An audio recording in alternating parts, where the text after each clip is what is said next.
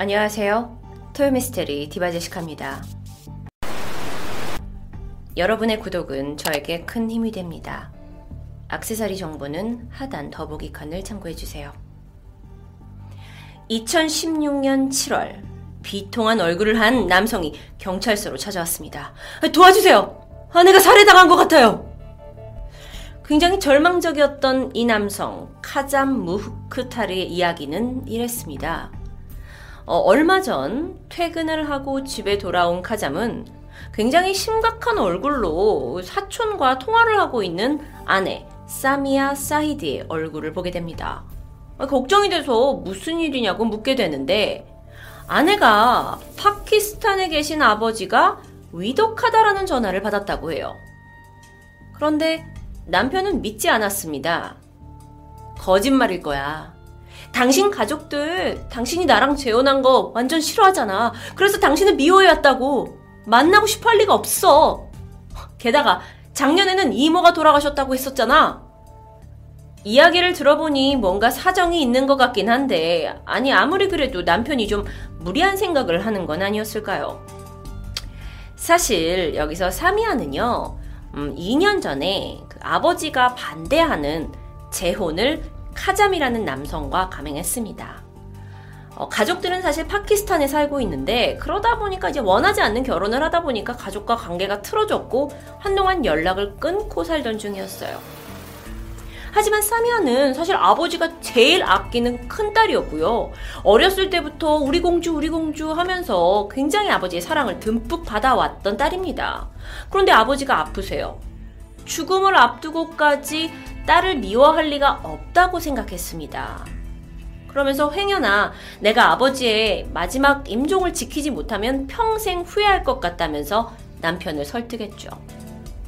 카잠은 여태까지 이 두 사람이 결혼한 것에 대해서 그렇게 맹렬히 비난하시면서 몇 년 동안 연락도 하지 않으셨던 그런 가족이었기에 못 믿어왔습니다. 하지만 워낙 아내가 막 아버지가 아프시다고 해서 초조해지다 보니까 말릴 수 없었죠. 결국 남편은 아내를 공항까지 마중하게 됩니다. 이후 두 사람은 줄곧 문자로 안부를 주고받았어요. 자기 연락 자주 하고 조심히 다녀와야 돼. 여보, 나 비행기에서 내렸어요. 집으로 가는 버스인데 엄청 붐비네요. 아, 여보, 나 집에 거의 다 왔어요. 또 연락할게요. 이렇게 아내가 파키스탄에 안전하게 도착을 했고 며칠 동안 문자를 주고받으면서 연락을 합니다. 아내가 가족과 오래간만에 만나서 즐거운 시간을 보내는 것 같았어요. 그러니까 남편도 아, 내가 좀 과민했나 하면서 조금씩 걱정과 의심을 거두기 시작했죠. 그런데 아내가 떠난 지 6일째부터 문자가 오지 않습니다. 남편은 혹시 아버지가 너무 위독해서 연락할 틈이 없나 보다라고 생각을 하면서 애써 걱정하지 않으려고 했죠.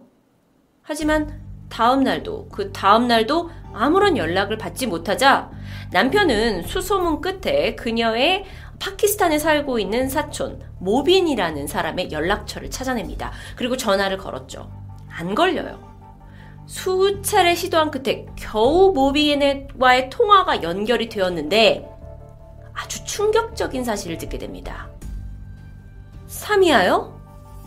심장 발작으로 죽었어요. 근데 이건 가족들 일이니까 우리가 알아서 할 테니 신경 쓰지 마세요. 에?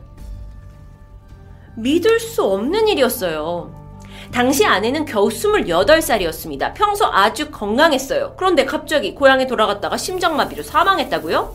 게다가 내 아내가 죽었다는데 이건 가족끼리 일이니까 신경 쓰지 말라고 하는 이 태도가 전혀 이해되지 않았습니다.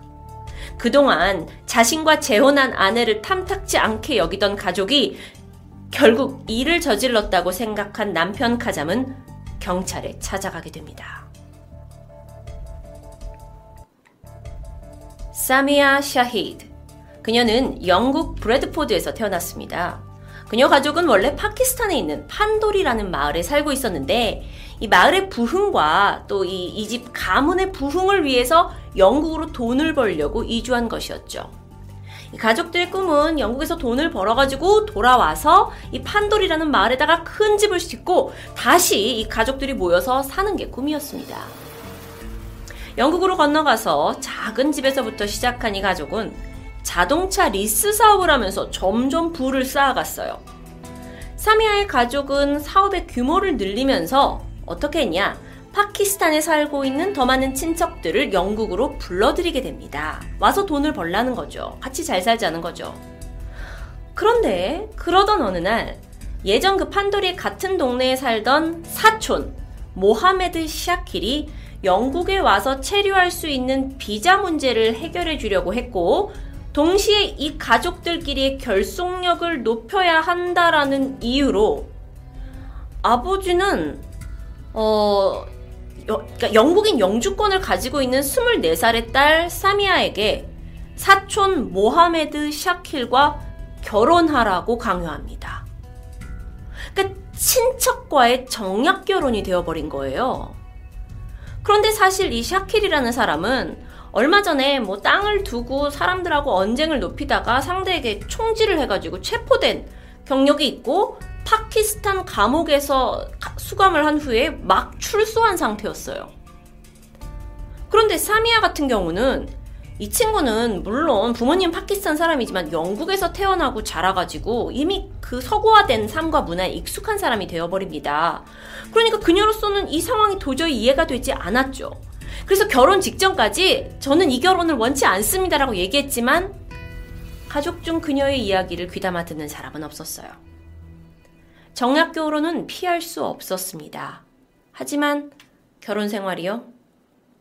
남편 샤킬 또한 그녀의 마음을 사로잡지 못했고 오히려 남편의 잦은 폭력 그리고 아무 때나 요구되는 부부 관계로 인해서 사미아는 학대받게 됩니다.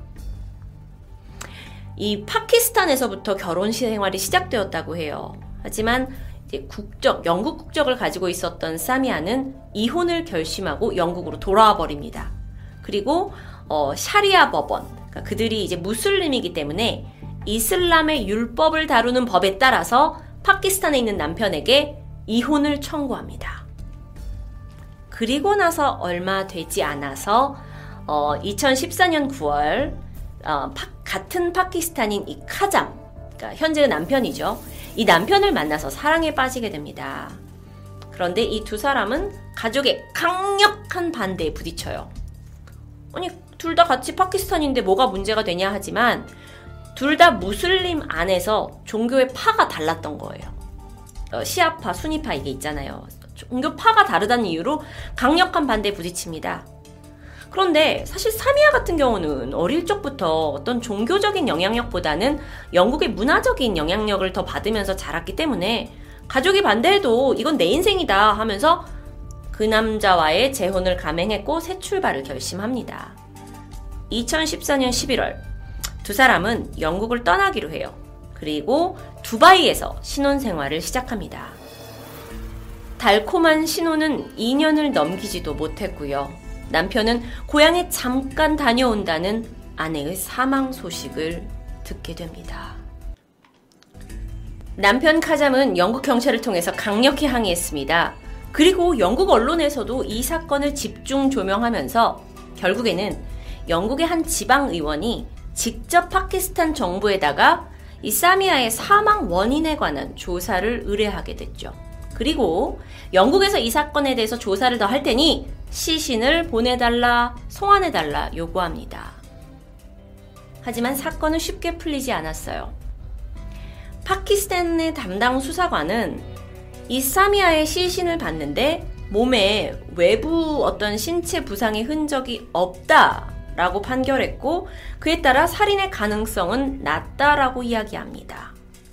게다가 파키스탄 언론에서는 사미아가 애를 갖지 못해가지고 우울증이 있었대요. 그러다 사망했답니다. 라고 보도해버립니다.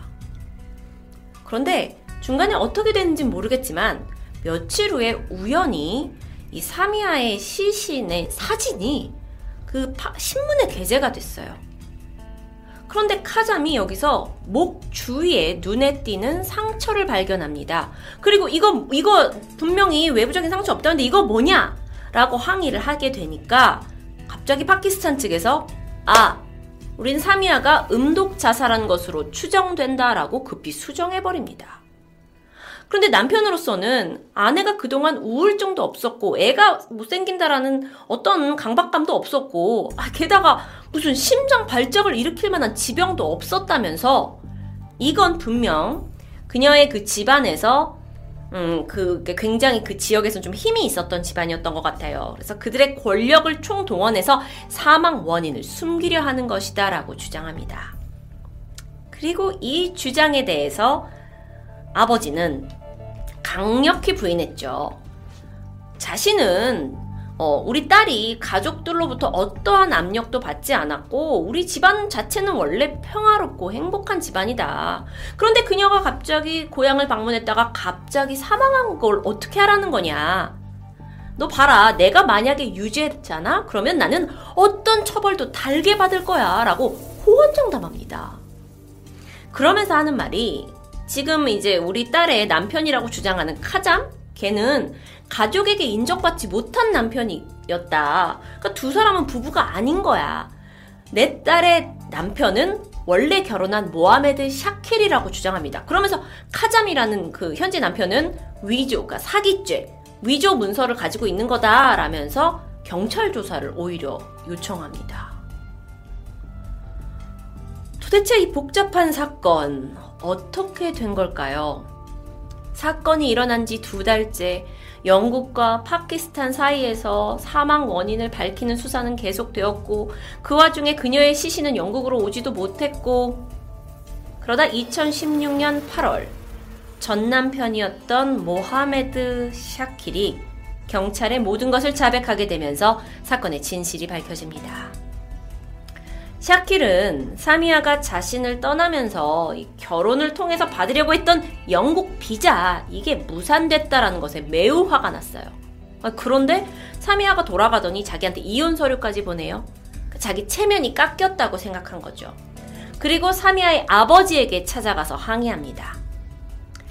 그녀의 아버지 또한 어, 우리같이 철저한 무슬림 집안에서 이런 받아들일 수 없는 이혼까지 막 하겠다는 이 딸은 불명예스럽다고 생각하고 있었는데요.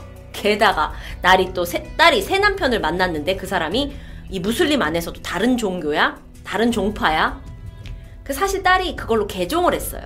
그러니까 이걸 완전 이제 화가 나셨고 이건 가문의 수치다라고 생각을 하게 된 거죠.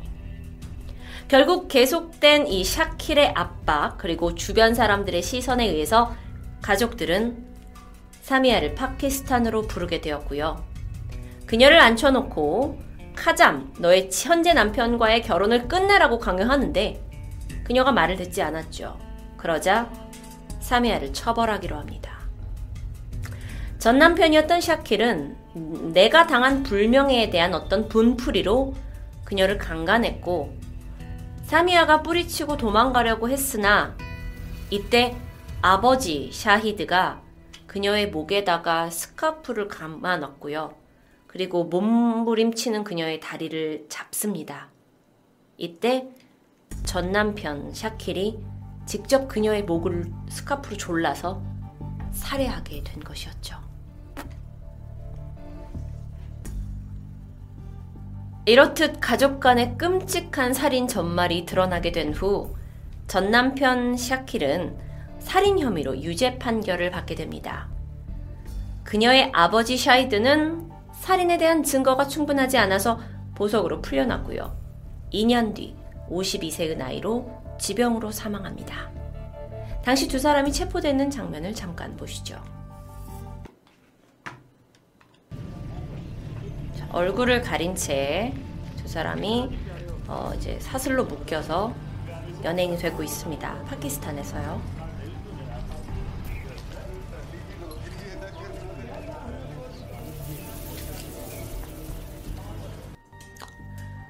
사미아 살인 사건의 범인인 모하메드 샤킬은 법의 판결을 받았습니다.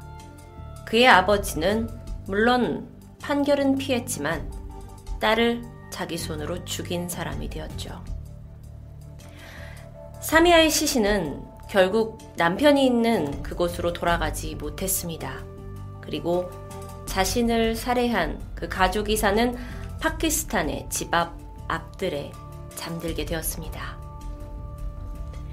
2019년 지금까지도 파키스탄뿐만 아니라 여러 도처에서는 가문의 이름을 더럽힌 부녀자들에게 벌어지고 있는 명예살인이 계속되고 있습니다.